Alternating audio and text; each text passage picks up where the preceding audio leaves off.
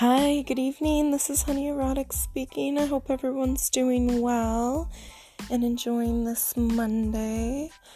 Um, I had a question about toys. So, bringing toys into the bedroom is very exciting and enticing.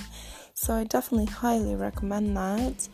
Um, I don't think it takes away from your partner, I think it just adds a spice to it. So, I would suggest, you know, bringing maybe a butt plug or something like that so that while you're getting penetrated, you can also be getting a butt plug in your ass or also maybe using something on your clit, whether it be your finger or a toy, would be very functional.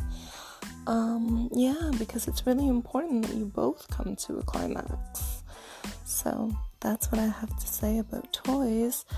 Um, also, like, especially during quarantine when you not a lot of people can be having sex, um, it's really important to use toys. It's healthy for you to have orgasms. So, yeah, enjoy your toys.